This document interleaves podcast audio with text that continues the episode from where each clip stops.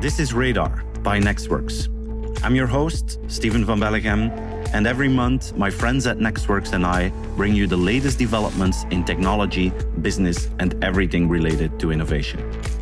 Hey everyone, welcome in a new episode of Radar, our monthly Nexxworks podcast. Today I'm here with a small group of our team, but not the least. Uh, I have Julie Vens-De Vos here. She's our C E O at Nexxworks. And I have Pascal Coppens. He is our China expert. So welcome, Julie and Pascal. Morning, Stephen. Hi, Stephen. Hey, and Pascal, it's a really, really exciting week for you. Uh, we're making this recording on March twenty-first. And in just two days, you will launch your new book with the very yeah, relevant title, Can We Trust China? Yes. So, Pascal, in, in short, what is the book about? And can you tell us if we really can trust China? Well, the answer is, of course, uh, more than just one word. Uh, so I've spent, uh, I think, twelve months writing almost every day on this book to try and answer that very, very simple question. But yeah, it's an exciting week because I'm launching it this week. Today, I should have the first copy in my hand, so I wow. can't wait to get it. And yeah, it's been a, a real process to write it because originally, and I'm not sure if I mentioned that to you before, but originally my plan was to write a, a follow-up on my first book, China's New Normal, a kind of two point oh version. And, and what did we miss uh, since uh, COVID on the innovation of China? But then I figured out that in the past two years, the perception of China has not improved as a country. And, and definitely with what's happening today, people are really feeling that China is different than we are. And so I thought, well, instead of just writing another book on innovation and, and write the cool things that are happening in China, I should really answer the question that most people have on their mind, which is, can we actually trust the country? Can we trust the system? Can we trust Xi Jinping? What about the people? And how does that impact us in the future in Europe, in the West? And so my book title is indeed, Can We Trust China? Because I think that's the question on many people's mind. And definitely today, uh, with the world order that people are saying is starting to change, or at least getting shaken by everything that's happening, I think it's very important to know where China stands and why they're doing certain things. So my book is, I could say it's simply, it's to try and depolarize the world. Uh, so it's a book that I'm trying to give more context, more nuance. I call that a qubit mindset, that we uh, don't just think binary, but also try to understand how the other side of the world thinks. And then everything in between, and to figure out, I mean, whether we can trust China, everybody has to make their own uh, conclusion and, and have to has to figure out themselves. But more context you have, the more information you have, the easier it is, I think, to answer that question. But I end the book with saying, yes, you can trust China. uh, spoiler. uh, but with certain parameters and, and certain conditions. And also, I put that in context with the rest of the world as well. So that's very much what it's about. All right. And one of the really cool topics in your book is a concept that you developed and called the circles of trust. Mm-hmm. Can you explain a little bit what you mean with that? Yeah, it's one of the main topics that I've explored. While I was writing the book, I had more and more this understanding of where the differences lie between how we look at China, how the Chinese look at themselves, how the Chinese look at us. And I put that into the context of circles of trust, where, to put it simple, we have the network circles, the people that you know, which is your friends, your family, school, the work, everything you know, your network. That is the internal circles. And then you have the external circles of trust, which is the system, it's the nation, it's the institutions, it's the planet, everything that you don't really have an influence on, but that has an influence on your life. And so the less influence you have to change things, the bigger the circle of trust becomes. You have to trust it, but you cannot change it as much. And so the conclusion I came to after doing a lot of research and digging is that actually the West and China trust everything around them in the same way. We're as collectivists as China, which is maybe sounds strange, and China's as individualistic as we are, but we're looking at it from the other way around. So the network circles, the people you know, in China is much more collectivistic. And that is a lot about security and safety and keeping each other safe, while we are looking at the outside circles, like the system and the leaders and, and our institutions to keep us safe. And that's what we see now in the war in Ukraine. And in China, it's the opposite. And when you talk about the individualistic, it's also opposite, where we and Julie, uh, as companies, we really want to empower people. We want to empower employees. We want to work together. We, our friends are helping each other to go forward, to get a purpose in life, to advance in life. And in China, and that's the interesting thing about it, they expect the system and the outside circles to help them do that. So they want the outside circles, the system, to help them improve in their life. And as long as, and this is why many people don't understand why Chinese trust the government or the system, is because so far over the past thirty years, it has improved their lives. And as long as that continues, they're actually supporting and trusting the system and the government and everything and the outside circles. And so this is like a, an inverse world, a different world, but with the same values.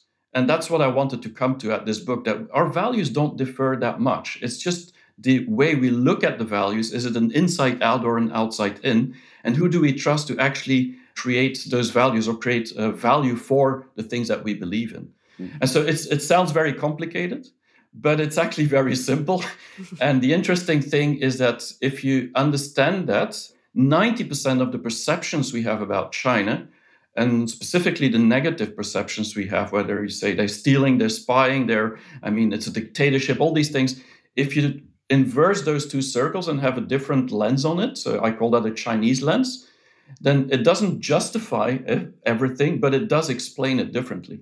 And that is how Chinese look at it. And that's why we also are starting to have a disconnect between China and us, because we're looking at the same thing from a different lens. So my whole book is about that, and it's eight different chapters, because there's eight different circles, where from the smallest one, the individual, can you trust yourself? And then can you trust your family and, and friends? And, and why does it so, is it so strong in China? And so I go bigger and bigger and bigger until the universe and culture, which is the biggest uh, circle, where it's really about, yeah, can you trust the future? And can you trust your dreams? Quite challenging for me was that I also addressed pretty much every sensitive topic that we talk about when it comes to okay. China. And that's, of course, already a reason enough to buy the book, is to see how do Chinese and how do we look at, at Hong Kong, for example, or the Taiwan question, or South China Sea and, and the Uyghurs in Xinjiang. And so, so I didn't go take uh, any okay. of these topics away. Yeah. Cool. And Pascal, I like the idea that you mentioned that people trust the government because in the last thirty years, it went well and the economy improved and there was more mm-hmm. middle class and so on. I fully understand that. But imagine that the economy starts to slow down, and that the rate of improvement is slowing down, and that mm-hmm. China, you know, stays more status quo and, and is becoming more like U S and Europe, where everything is more or less as it is. Mm-hmm. Do you think at that point, the perception or the the way that they look at their government, that that would change? Or do you think this is so inherent to the culture that even though things will go bad, people will still trust the government? It's a great question, because I, I do believe that at that point, the government will have to reinvent itself. But it might still be another thirty or fifty years before they need to do that. We don't know that yet. But it looks like at the moment that the government is not helping the people to improve as much as they are now, that at one point the government will have to be in the same boat as we are. And so trust will be not just based on success and achievements, but on other things as well. Yeah, it could be another few decades before that happens. So I think by the time it happens, unless there's, of course, something in the world that is completely changing everything, until that happens, I do believe that China will be way bigger than the U S or Europe. And so the question is how they will deal with that. Yeah. All right. Well, I wish you uh, a lot of success. I think it's a great book that everyone should read. Where can people buy the book, uh, Pascal? Well, it's available in Dutch this week and in a month from now in English. It's the easiest is to buy on my own website, pascal coppens dot com, because I can uh, ship both of them. But otherwise, it will be available on Amazon and, and all the other places, and bol dot com, of course, for Dutch. Okay. Can't well, wait. Yeah, cannot wait to hold one of the copies. Maybe um, just one question on the topic, because you obviously didn't write the book the last couple of weeks. Uh, but I think with everything, when you said I touch every sensitive topic out there, I think what we're seeing in Ukraine these days, and I think the world is definitely watching China as well and their reaction. Is there anything that we can learn from your book um, to understand the reactions or what is happening with China and Russia? Yes. Well, the unfortunate or fortunate situation about my book is that the last sentence I wrote was actually two days before the Olympics in Beijing started, the Winter Olympics, which meant we had the buildup of the military around Ukraine at that point, but there was no invasion of the country. And so I had no idea at that point that it was going to happen. And I also didn't expect it to happen, looking at it from a China point of view, because China was really not expecting this either. If you look at the signs that you see in the way that the Chinese that were uh, in Ukraine were not at all warned that something was going to come. I mean, we in Belgium, we told everybody, stay out of Ukraine. China did not. And so I think they were as surprised as I was. So that was not part of my book. But I do believe that a lot of things that is happening in Ukraine today, and I would talk about the period before the war actually started, and the whole tensions that was between NATO and Russia is something that China felt as well. And so I could feel that there was a buildup. Uh, we just didn't expect, and when I say we, I'm talking about me and the whole China, we didn't expect that there would be an actual military invasion. But you could feel that tension building up, not just the months before, but the years before. And so many of the topics I talk about in my book is about also that tension that was building up and how China was looking at NATO specifically as being more and more dangerous. And that is, of course, not something we want to hear, but it is something that the Chinese felt we need to do something about it. So that's the only thing. But I also think if you look at it from today, again, these system circles and these network circles could give you a different view on why China is, for example, not doing sanctions on Russia and why China is taking certain decisions that are not aligned with Western. And why uh, aren't they doing the, the sanction thing as well? Yes, yeah, so, so the, the challenge is, is that China, and this is the view of Beijing, does not believe that sanctions is actually going to resolve the conflict that there is now. What that means is that they feel that the sanctions will hurt more people globally than actually resolve the issue. From a Chinese point of view, the sanctions so far has not helped Putin to actually slow down, it, just the opposite. And so they don't believe that this is the right strategy. But what they're really concerned about the sanctions, is there's two things. One is that, I mean, we should not forget that China already has had a lot of sanctions from the U S in the past as well. Think about the trade war and the chips that they couldn't get access to and so on. And so they're not a big believer that this will actually resolve anything. But the other thing is that they feel that the sanctions are really starting to hurt people outside of Russia and Ukraine because of the lack of access to main uh, things like energy and, and, and grains. And of course, in the West, in Europe, in the U S, this is maybe a big issue for us. But for certain countries like India, this could become an economic crisis that could last for years. Uh, some countries like Afghanistan and so on, I mean, they could actually have a humanitarian crisis on their hand if the sanctions continue. And so it's a really difficult balancing act, uh, these sanctions. But that's why China does not believe they should uh, participate in it. Of course, many people see that then if they don't give sanction, they're actually helping Russia.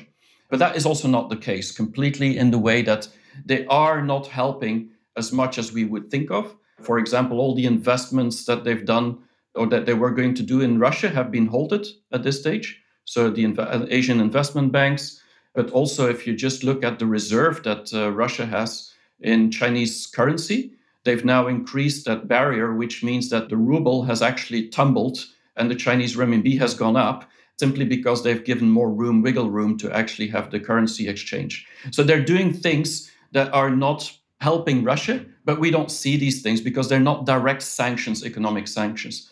What China is mainly concerned about is the humanitarian crisis that could cause globally. And of course, because this is a lot of countries around the Belt and Road, which means that they're all friends of China. They don't want these friends to get hurt even more today. So the sanctions in Chinese point of view is not going to make Putin change his mind. And so they look at it more like we should maybe figure out a more opportunistic way of solving it and, and helping Ukraine and helping Russia to actually solve these problems together, and, and that is mainly through talks and dip- diplomacy. And so China is, uh, has been trying to tell the world we need to have talks about peace the U S, NATO, we all need to get together and talk about positive things. Of course, that's incredibly difficult in the current situation with the humanitarian crisis. But we should not forget, and that's why China is so critical in this instant when it comes to the war in Ukraine, is that China is maybe the only, or Xi Jinping is maybe the only person that Putin is still wanting to listen to. And so that is also a position that is very interesting for the West to consider, because he might change the mind of Putin. And so do we need to pressure Putin, or, or do we need to give him a, a chance to get out of it? That's, that's the big debate right now. But can we trust China, Pascal, that they want to stop the war?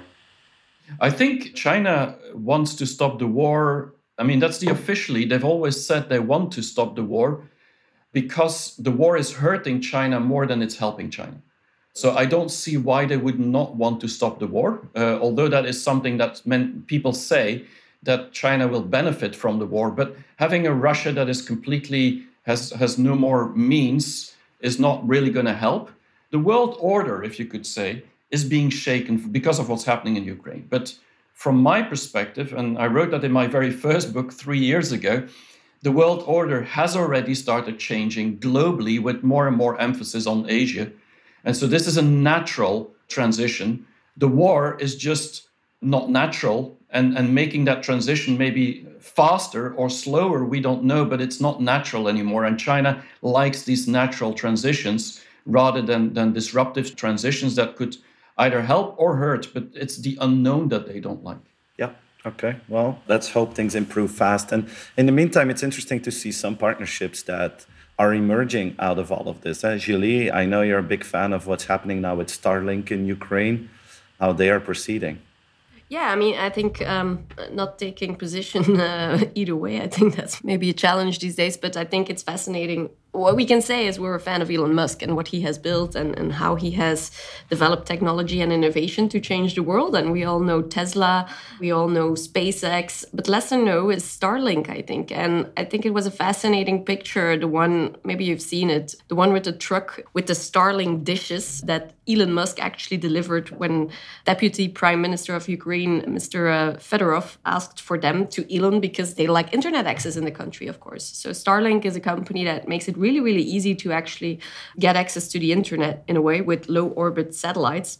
But I think it's fascinating how, again, Elon Musk is developing solutions in a technological way and also collaborating worldwide to also share those opportunities. And there are pros and cons. They've been delivered, but a lot of people are saying as well it's a risk, because B B C also mentions how it, it could um, actually reveal the location of certain people using it. And it's often used, for example, by the government or journalists, so, so limited use. So, I mean, it's pros and cons of the story, but I think what I definitely wanted to spotlight is the fact that a private company, again, like he does with SpaceX, manages to develop a technology that has such an impact on such great moments that are important. And a second thing I want to highlight is the ease of use. I mean, if you look at the website, it's really like a box of Lego. You plug and play and you have internet access. And if you if you know that so many places around the world are in difficult situations or just don't have access, I think it's fascinating to observe what Elon Musk wants to be doing with this. And actually, I'm I'm very curious for your uh, perspective on that, Steven, as you were in L A with Nexxworks last week and uh, you actually visited SpaceX and Starlink. So maybe you can add a little bit of color to the story as well. Yeah, definitely. Um, yeah, last week I was in L A during one of our learning expeditions there, and we had the pleasure to visit the Starlink factory. We actually saw all the boxes there, and there were like two piles. One said, for Ukraine, not for Ukraine. And the reason that they split it up is, and I cannot say everything they told us because of uh, confidentiality, but they changed a few things in the Starlink system. If you and me order a Starlink device now, we have to pay, what is it, four dollars and ninety-nine cents and a monthly subscription of ninety-nine dollars. So it's quite expensive to do that. The ones in the U K are different. They have a different firmware on it. And because of that, they can just, as you mentioned, put it in the electricity and it's up and running. They don't need to do anything. Internet is just active. And they're also working on the location-based thing to make it less easy to find out where they are. So they're really making specific Starlink devices right now, specifically to go to Ukraine. And that was really interesting to see.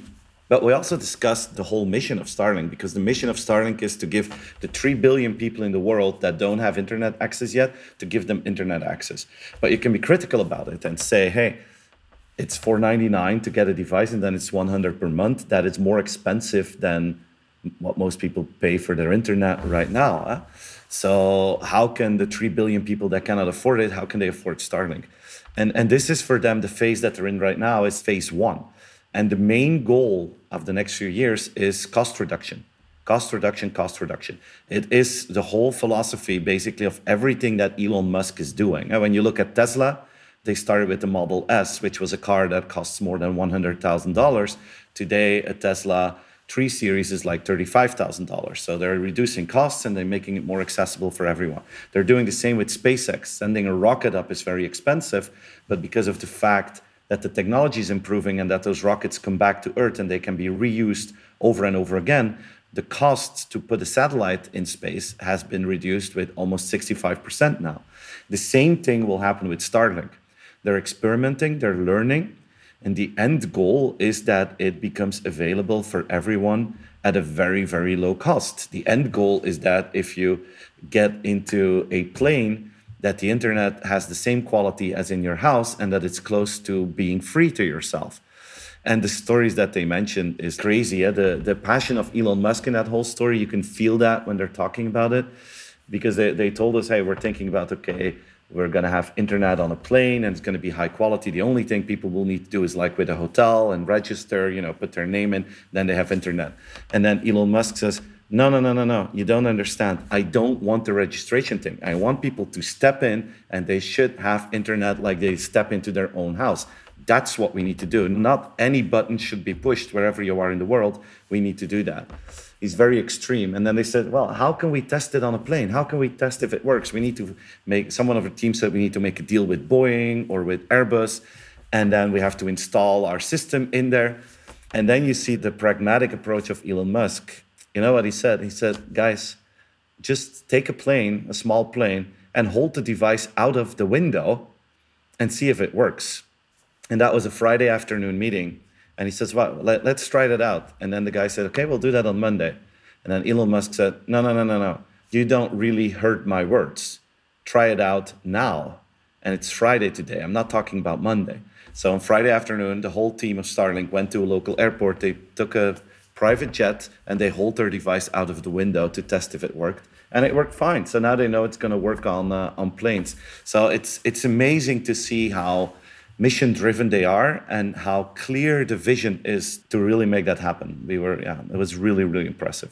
It's amazing to hear these things. One thing I've always wondered, and, and maybe you have the answer, Steven, is uh, why Elon Musk always, as you say, wants to go top-down and then basically cost reduction for many, and not the other way around. Why not try and get more funding, more money to actually give it as cheap as possible, just like we have in software companies, and then try to make figure out a business model later to make money? Is it because it's hardware, or is there a different reasoning behind or a different way, business model behind Elon Musk's uh, thinking? I think it's just the economics. This is not a software product that he's making. And most of the stories in, in Silicon Valley or L A are software companies. And then you can try something mm-hmm. small and see if it works or doesn't work. If they create a car or a rocket and it doesn't work, people will die. Huh? So you cannot say we're going to launch an app and then see what happens. The impact is way too high. And to make it mm-hmm. affordable from day one is impossible, because you need the learning effects, you need to build things and improve them from there. But to build the initial hardware, like a rocket or a car, it's extremely expensive to do. So it's mm-hmm. it's just theoretically impossible. Uh, SpaceX existed exactly twenty years when we were there. It took them twenty years to create that cost reduction of, of sixty percent to launch a rocket. If they would have waited, they would never have the cash flows of the early rockets, and it would never have been a success. Yeah. Maybe a question, Steven, uh, on that twenty years, because you were there before. And I, I remember the first time you were at SpaceX, you were so impressed with their culture, as you mentioned. I mean, how mission-driven are these people? What is it still the same? Is it uh, how, yeah, what have you observed this time? Yeah, it's, it's the same. They are so extreme. I've never met a company that is so extremely focused on their core mission. Uh, so as we all know, SpaceX wants to be the company that colonizes Mars. They want to be the company that creates interplanetary humans. And we asked them, we said, you're doing all these things, these rockets and satellites and Starlink. How is the situation with going to Mars? Are you guys still focused on that? And they were like, yeah, every decision that we make, we ask ourselves, is this helping us to get to Mars? So if they have a commercial deal that is financially interesting, but it's no speeding up of the process of going to Mars, they say no. And the one thing that is now crucial for them to yeah, go to Mars is the Starship. Huh? They want to make sure that that big aircraft, the big rocket, it's about the size of an three eighty of Airbus, and it can hold one hundred people. It's that kind of spaceship that will put people on Mars. That needs to be ready and operational as soon as possible. Because I, I've forgotten about that, but if you want to go to Mars, there's only a certain time slot where you can do that. And that time slot only comes back like every two and a half, every three years, because our planets are going further away from each other and then they're nearby. So you need to launch the rockets when you're close by. And even then, it's still a six-month journey. So they need the Starships to do that. And the next window to go to Mars is twenty twenty-four. So that's not so long anymore. So their goal is, that's the plan. Not sure if they will achieve it, but the plan is to launch what they call an armada of Starships to Mars in twenty twenty-four, all loaded with material and robots and all kind of automated equipment that has to do the pre-work to install a base on Mars. And those machines have like three years to start building. And then in twenty twenty-seven, they want to send the first thousands of people to Mars, again with an armada of Starships, and make sure that those people can make the first uh, the first base. And in the meantime, their goal is to test out Starship with commercial space tourism. So as from next year, probably, you will be able to book a ticket to fly around the moon and come back with Starship and then enjoy the moon, and then you come back. And those trips are just a few days, but that will help them, for instance, to understand how humans behave on those spaceships. Because my question was, what are you going to do to make sure that people don't start to kill each other if you're locked up in a plane for like six months to go to a planet? And then you arrive there and there's nothing there except some robots that are building something. And I mean, that that's going to be the biggest challenge. The technology part, I think they will manage to do so. But the human and the the interactivity between humans on such a mission, that's going to be extremely, extremely interesting. But they are so, so obsessed with that. And Elon Musk is so, so yeah, powerful in how he leads that company, that I'm sure they're going to be the company that makes it happen. I have my doubts, in all honesty, if they will make twenty twenty-four, because there's so much that needs to be done in those two years that you think, is that going to be feasible or not? But their end goal, for instance, is to make a Starship rocket every day after a while, so that they really can launch the armada of uh, spacecrafts to go to Mars. Well, let's hope that we don't need to go to Mars, because uh, with everything that's happening these days, uh, some people might think about it. But uh, indeed, it's uh, interesting, this whole story. Uh, I mean, I really love it. Uh, in China, there's also one that uh, just came out just uh, yesterday. I just wanted to add to this is that a Chinese uh, company is also trying to give one hundred percent real-time access to satellite images and videos that today are only reserved to boardrooms of military uh, generals. And so the whole idea is uh, that they want to launch this uh, low orbit or near Earth orbit, low cost satellites all around the world. And this will start normally, this project uh, in July twenty twenty-two, which means anyone with a smartphone could get the same resolution as many of the people in the world on everything. Of course, this will create a whole question and debate on privacy, because suddenly everybody in the world could have uh, satellite images at less than one meter resolution, which means you can identify the brand of a car from these satellites. And so this is uh, another new topic from uh, just this week. I think in China, there's a few things happening as well that are trying to change uh, how the world looks like from a technology point of view, an access point of view. Thanks, Pascal. I think it's fascinating to know that. And uh, we can't wait to also um, go back to China, actually, to see what's happening there and that you can share those findings with us. But uh, for now, um, of course, we will we'll always go to the West as well. And uh, uh, SpaceX, you mentioned that, um, Stephen, but um, other highlights of your week or things you've observed? What are the main takeaways of the, of the week? Well, it was almost three years ago since I did an innovation tour in California. My last one was in China with Pascal. And to be honest, I almost had forgotten how much I enjoy being in California. The vibes in L A were just amazing. And uh, the optimism, the can-do-it mentality is still like we used to know it before COVID. And of course, now the buzzword is metaverse, Web three. It's all over the place. And um, I've been talking a lot about it in Europe in the last few months and weeks. And in Europe, you now have typically the European questions. Huh? Yeah, will it be okay? And crypto, it's not regulated, and this and that and that. We we see all the downsides again. Being in, in L A for a week is so amazing in terms of positive energy about looking for opportunities. How can we use the metaverse? What can we do with crypto? How can it help to create better customer experiences? And that vibe and that mindset made it clear again for me that we in Europe are going to be lagging behind again towards the U S because we're not looking at the opportunities enough. I think everyone who was with us during that tour is now looking personally for investments in the Web three thing and doing things in the metaverse, because there is no doubt that it will be a huge hit. The interesting thing is, if you look at the metaverse, for instance, is we went to a lot of smaller companies that are doing things there. And I have this David against Goliath feeling. Every single startup that we went to in the metaverse or Web three space hates Facebook so much. It's incredible. They all believe that Mark Zuckerberg has a lousy strategy. They believe that he doesn't know what he is talking about. They were all laughing with him. And we were in doubt. We were like, okay, it's really cool what you guys are all doing. But if you look at the assets that Meta, Facebook still has, I mean, they're investing billions in it every year. They have a huge amount of talent. They have two point five or almost three billion people that they could scale it to. They have a link with the advertisers. I mean, I've seen some demos from startups, and even though they've been laughing with Mark Zuckerberg, for me, what they were doing was very close to what I see that Facebook is actually doing. So I'm not sure if their strategy is so completely different, and I'm not sure if all those startups will make it. I'm, I'm very anxious to see what will happen in this space and if new powerful players will pop up. I have my doubts. I think if you see how Yeah, at, at this point, the technology is not there yet. Everyone concluded that. We're still going to need another five to seven years. And if you see what kind of improvements that we're still need to make that a great customer experience, that's going to cost a fortune. And question is, will Facebook have that fortune, or will all those startups have that fortune? So that's interesting. But there's a whole ecosystem of companies coming there. We've, we've been, for instance, to Metastage, which is a production facility to make sure that you can make holograms of humans that then can be used in the metaverse. They have all these production facilities. In Europe, you have to look for them. You have companies that are working on the software. You have advertising agencies that are really only just focusing on the metaverse. So that was really, really impressive. But then on the other hand, we used the offer you can't refuse model from my book for the tour. So we talked a lot about the technology, like the metaverse and crypto stuff, but we also talked about having an impact on society and being a partner in life. And there's so many companies that are really, really mission-driven in the whole thing there.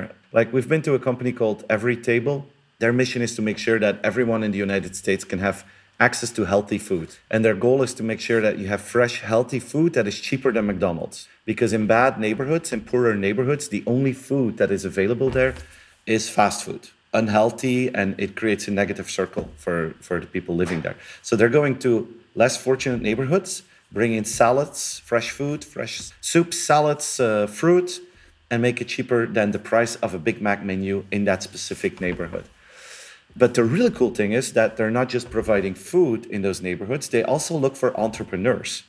Like, if you want to start a franchise for McDonald's in the U S, they told us you need to put at least half a million dollars in cash on the table, and then you need another half a million in loans from the bank. So most people who get a McDonald's franchise are like people who are forty plus and did well in life. For most people that are less fortunate, it's not that easy to start their own franchise. So at Every Table, what they do is they look for people who are willing to become entrepreneurs.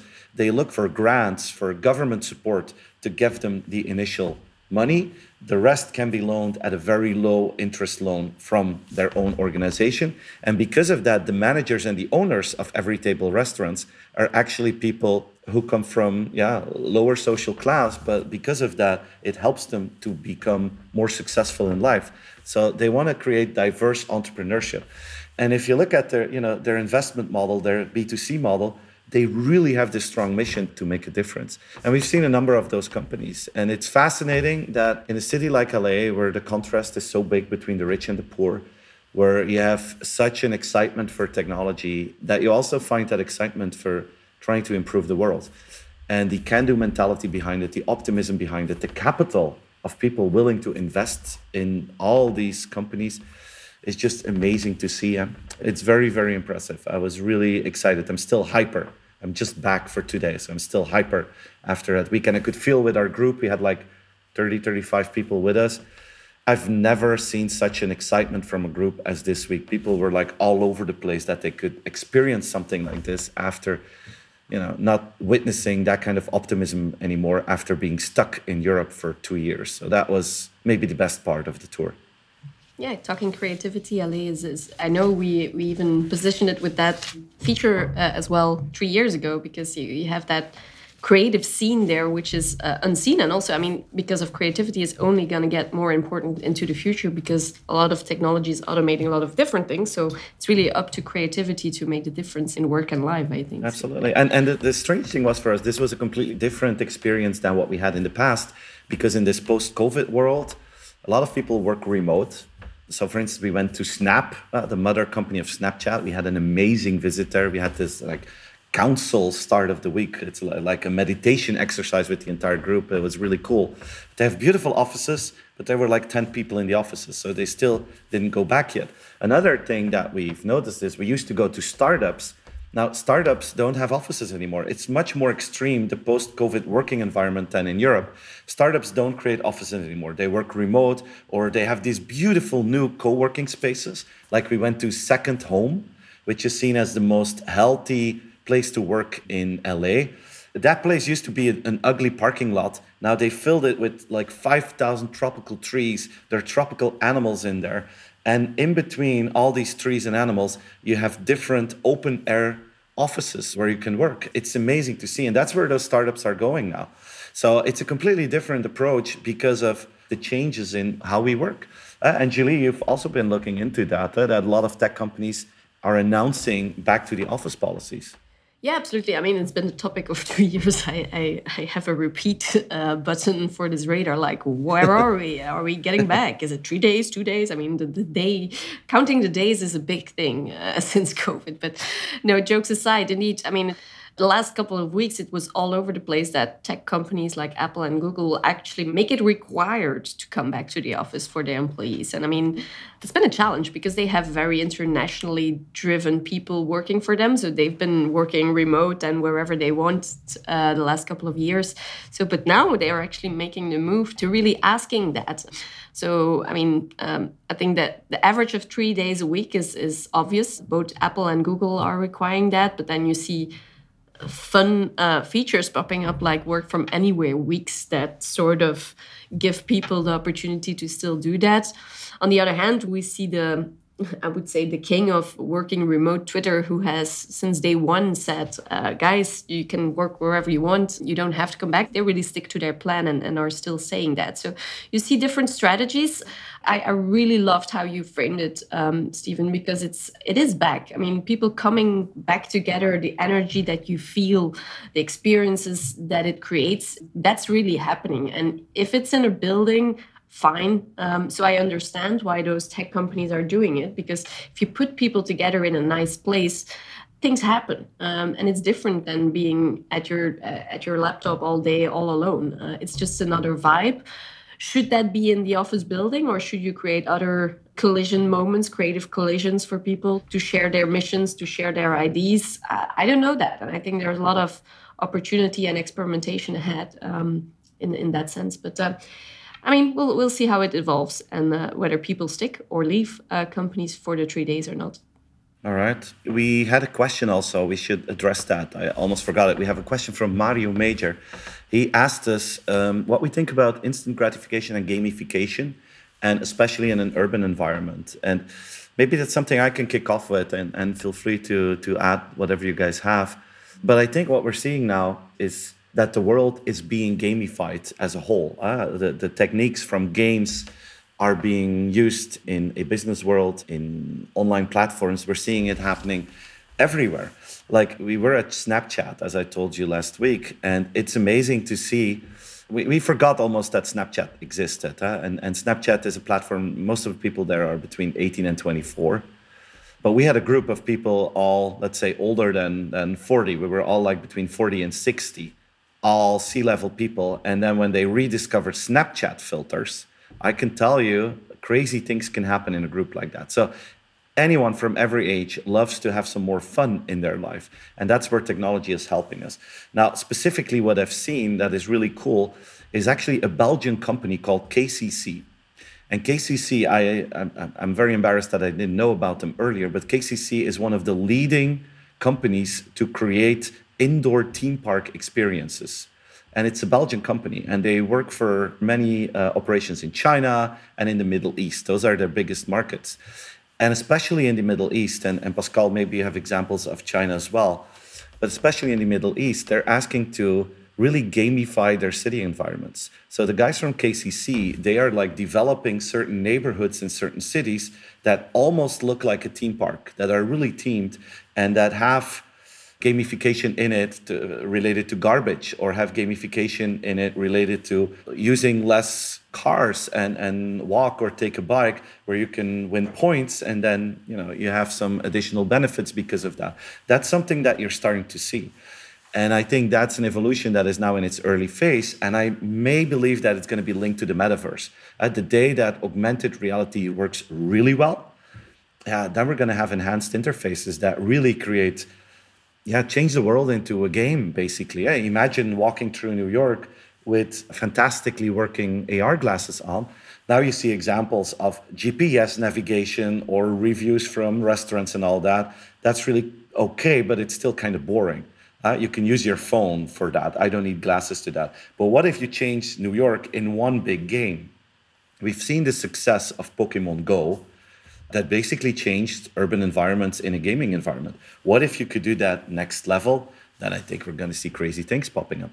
When it comes to China, Stephen, this is something that uh, I've seen for many, many years, not with augmented reality as much in the past, but definitely you could see it in any aspect of life, because Chinese, they love to have fun. They love to play games. I mean, they, they're, they're betting stuff. I mean, this is a gaming country, and Tencent being the biggest uh, gaming company in the world, of course, uh, has driven. I mean, we went to Tencent once as well, and mm-hmm. we saw their games and, and things they did. So, so this is really an environment. But uh, what I even wrote in my in my first book three years ago was really about Pinduoduo, this company that just beat Alibaba in five years' time just by having people play games connected with e-commerce. And so everything is starting to come together. In China, it was already for a couple of years that you could see that people, specifically people in the lower revenue areas or, or, or poorer people, that they were having more time and they wanted to play more games to gain some benefit, rather than the urban areas, which already uh, had everything they, they needed. And so you saw in China the opposite. So you saw really that it was to have people that didn't get access to certain services and certain products to now encourage them through games to actually get access to that as well. And Pinduoduo with their group buying, this was all about games. I don't know if you, I've ever explained this, but it was really about creating your orchard, and then you could uh, get some fruit, all virtual. But then if you got the whole basket of fruit, then they would send you a basket of fruit. A real, and so this was connecting the real world with the virtual world at the same time. China's been doing this for a number of years, and now they're big into the metaverse as well, because they see exactly the same as you described in California. This is the future. This is where they see those two worlds converge. And so I'm very convinced that uh, the gamifying, I mean, craziness of China over the past years is going global. I'm not saying it's coming from China, but I do believe that it was already uh, present there. And the difference now is, of course, that uh, the technology is more advanced, and we can do more things with augmented reality, virtual reality, which we couldn't three, four years ago. But for most of these Chinese, it was already an experience. And so you could see it happening. Uh, so they went already in the virtual world in some fashion, because it was a different world for them. But now we all will go into that direction. I'm a big believer in everything related to gamification, uh, because I've seen it just work in China. Yeah, I think, as you mentioned, Pascal, we've seen it there, but it was very virtually driven. I think, indeed, a lot of storytelling that you see. Also, World Expo in Dubai, for example, um, mm-hmm. is really linking the hardware to the story in a virtual way. And I think maybe that's a prelude yep. for what we're about to experience with the metaverse as well. But I think that's fascinating to see, and also positions as a challenge for um, local governments, for cities, for example. If you, for example, I, uh, Stephen, you'll know that too, in, in Bruges, you have a a tour that you can do, and you can like meet virtually with the players of uh, Club Brugge, our favorite football team and the best in Belgium, of course. But uh, that that not mine, but that, I'm from Ghent. That fact aside, um, no, and, and I mean, what what will happen if like tons of, of companies will start journeys or stories like that in your city? It it will become a challenge or, or a task of the city to manage like which story do you want your city to tell. So I, I kind of look forward how. Um, Yeah, how cities work with that and take the opportunity from it. I went, uh, I think it was last year, to Antwerp to the Van Gogh experience that they had. And there was also a virtual reality part where you actually traveled through the world where Van Gogh lived, and they explained his paintings in virtual reality. It was one of the most amazing V R experiences I had. You can bring people back to history while they're walking into your city. It's, uh, I mean, maybe they don't want to do this, but if you're in New York, you could actually relive nine eleven. Today, you go to a museum, to the memorial, but if you stand there outside with augmented reality, you can really let people feel what must have happened that day. Do you think it will um, enhance travel, or it will people say, well, now I can do it virtually, I don't need to go there anymore? What, what do you think? I think it will enhance travel. I think people like to sure. be in places. I'm I'm three hundred percent convinced of that. But I think that, you know, I talked about it last time. If you go to Disney, waiting in line, what if the line becomes an adventure filled with games and storytelling? Then it's no issue anymore to wait. If you're bored walking around, you can make it fun. Like you can follow little breadcrumbs from Snow White somewhere. So there's a lot that you can do to really enhance those experiences. I think ten years from now, it's going to be a complete new experience to go to the outside world. I see that as well. And uh, I do believe, I mean, we're talking always about virtual, but I think the online offline uh, offer will still yeah. mm-hmm. still get enhanced, maybe because of the meta, but uh, but online offline is going to be very strong, I think, yes. Yeah, I'm a much bigger believer of augmented reality than, than virtual reality. I think yep. augmented Same will here. be something that we use probably every day.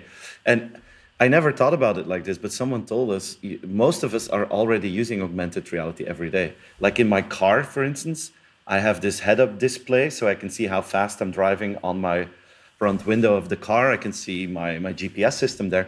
That's an example of augmented reality. It's basically the army who invented augmented reality for their fighter pilots. If you're flying an F sixteen, you see a lot of information on your windscreen. That's augmented reality, but it's very basic. The moment that you can enhance that, yeah, then it's going to be a completely different experience. So probably by twenty thirty or twenty thirty-five, we're all going to be walking around wearing glasses. You guys are ready for it. You guys are ready Just for trapping, it. Just you know. But it's also interesting to think about the metaverse and, and V R then, for instance, for work. Ah, today, there's this issue between remote work or do you have to go to the office. Today, I mean, the, the V R experiences for meetings are, for me, they're way too much like a gimmick. I get annoyed because it's not good enough, but I can imagine that that will change. And and today it still has an impact, as Julie, office versus remote, on how people behave and what their career is. What do you see in that space? Well, first of all, I think you're absolutely right. We haven't seen anything yet in companies that are using V R for on-the-job training, for example. We've seen that at Walmart. We've seen that at companies in San Francisco, even already five years ago. Um, and I mean, the results that they were getting were phenomenal. Imagine if you if you have a certain job and you have to follow the safety procedures, and usually you get sort of the manual and you you have to read that. It's I mean, it's boring. And they were already using um, V R to actually make people experience what could happen. And I mean, that, that leaves a, a way different memory so that people actually learn faster. So learning through experience, I'm a big, big believer of that. And I think that indeed virtual worlds can enhance that. That being said, indeed, it's it's a big, big debate. And I think as with everything, it's not black and white.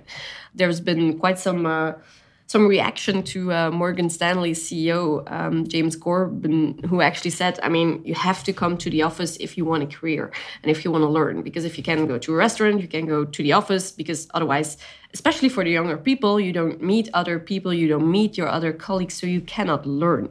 Of course, that that's a bit on the black side. Uh, I think the the The truth will be somewhere in between. I think companies, on the one hand, will have to start thinking about how do we want to offer skills training, on-the-job training for people who are remote. And then on the other hand, also, how are we going to offer learning experience? And we, we've talked a lot about experiences today. So for me, there's no question about the fact that being together with other people in a certain place offers you experiences which you learn from. So I think both the companies have to think that through, but also employees who saying, hey, I don't want to be with people, I don't want to be in places. They are actually also saying, I don't want that kind of learning.